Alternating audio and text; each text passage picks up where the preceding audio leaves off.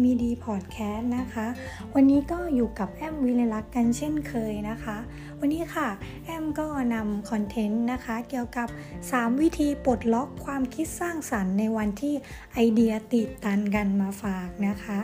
ค่ะ เชื่อว่าหลายคนก็คงนั่งคิดงานมาทั้งวันใช่ไหมคะ บางทีจนมาถึงจุดที่สมองเนี่ยมันตันไปหมดแล้วไปต่อไม่ได้ คิดงานไม่ออก คิดอะไรที่สร้างสรรค์ยากแล้วเนี่ย จะทำยังไงดีนะคะ วันนี้ค่ะ ก็มี 3 วิธีนะคะ จะมาแนะนำกันนะคะ วิธีที่ 1 ค่ะ เขาบอกว่าใช้ความแตกต่างสร้างความคิดสร้างสรรค์ เราไม่สามารถหาไอเดียใหม่ ๆ ได้เลยนะคะ ถ้าเราคิดอยู่คนเดียวเนี่ย หรืออยู่ในกลุ่มคนที่มีความชอบเหมือนกับเรา เพราะฉะนั้นความคิดสร้างสรรค์ค่ะ จะเกิดขึ้นได้เมื่อเราเปิดรับสิ่งใหม่ ๆ ที่แตกต่างนะคะ ความแตกต่างที่ว่าเนี่ยมีอะไรบ้าง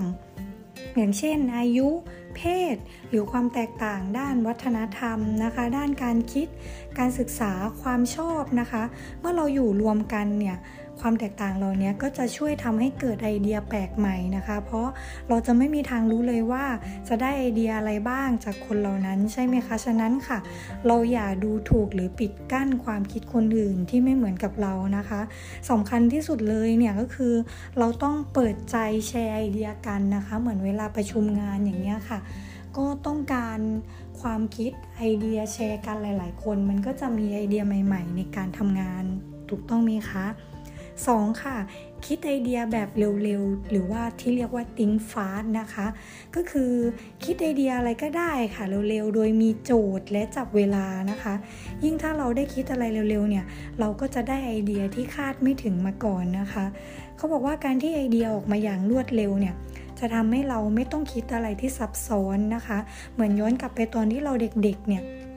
เขาก็จะไม่ค่อยกลัวที่จะกล้าคิดกล้าทำใช่ไหมคะ เพราะฉะนั้นค่ะวิธีที่จะปลดล็อกความคิดสร้างสรรค์ของเราได้เนี่ยต้องเริ่มด้วยการลบความคิดที่ว่าเป็นไปไม่ได้ทำไม่ได้หรอกไม่มีทางเป็นไปได้อย่างเงี้ยนะคะ ออกก่อนนะคะ ด้วยความคิดให้ไวให้เร็วเนี่ยก็จะทำให้เกิดไอเดียแปลกใหม่ออกมา แล้วก็ ตัดคำเหล่านี้ไปเลยนะคะ ที่เขาบอกว่าเป็นไปไม่ได้หรอก ไม่มีทางที่จะเป็นไปได้วิฉันทำไม่ได้หรอก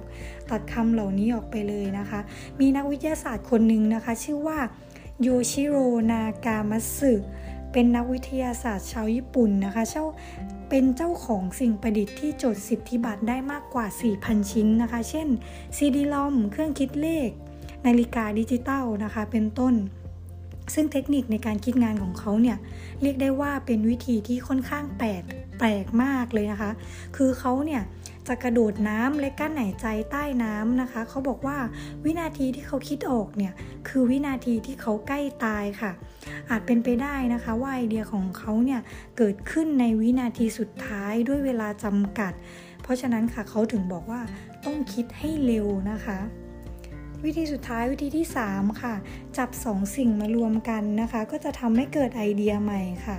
ความคิดสร้างสรรค์นะคะมักเกิดจากการผสมกันนะคะระหว่าง 2 สิ่งหรือมากกว่านั้น ตัวอย่างที่เห็นได้เลยนะคะ อย่างเช่น ชานมไข่มุกนะคะ จุดเริ่มต้นของชานมไข่มุก หรือโบบาทีนะคะ มาจากประเทศไต้หวันเมืองไทซังในช่วงปี 1980 ระหว่างการประชุมของร้านชาชุนชุยถังเนี่ย คุณหลินชิ่วฮุยนะคะ เป็นผู้จัดการฝ่ายพัฒนาผลิตภัณฑ์ เกิดนึกสนุกลองผสมขนมเขาเรียกขนมเฟินเยียน ขนมหวานชิ้นเล็กๆเนี่ยค่ะ ที่ทำมาจากแป้งมันสำปะหลังเนี่ยคล้ายคล้ายไข่มุกนะคะ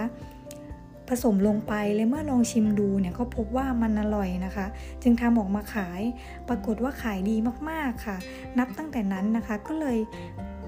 เป็นต้นมาเป็นที่มาของชาไข่มุกนะคะ จึงกลายเป็นเครื่องดื่มยอดนิยมในประเทศแถบเอเชียตะวันออก และเอเชียตะวันออกเฉียงใต้นะคะ อย่างเช่น ไต้หวันจีน ญี่ปุ่น เกาหลีและไทยนั่นเองค่ะเพราะฉะนั้นค่ะ หากเราลองหาไอเดียแปลกใหม่ ลองหยิบจับของสิ่ง สองสิ่งขึ้นไปเนี่ยค่ะมาผสมกันนะคะ มันก็จะเป็นการฝึกความคิดสร้างสรรค์นะคะ แน่นอนว่าเราจะเห็นได้ว่าไอเดียใหม่ๆเนี่ยที่อาจจะพลิกมุมมองเราไปเนี่ยบางสิ่งบางอย่างเรานำมาจับผสมกันเนี่ยค่ะแล้วเกิดเป็นไอเดียใหม่เนี่ยก็อาจจะพลิกชีวิตเราหรือว่าอาจจะทำให้เกิดงานใหม่ ๆ ขึ้นมาเลยก็ได้นะคะ ฉะนั้นค่ะวันที่ เรารู้สึกว่าคิดงานไม่ออกไม่มีไอเดียเลยนะคะ ลองทำสามวิธีวิธีนี้ดูนะคะ โดยหาความแตกต่างค่ะ คิดให้เร็วและจับสองสิ่งมารวมกันเพื่อหาไอเดียใหม่ดูนะคะ ค่ะ ยังไงก็วันนี้แอมก็ลาไปก่อนนะคะ สวัสดีค่ะ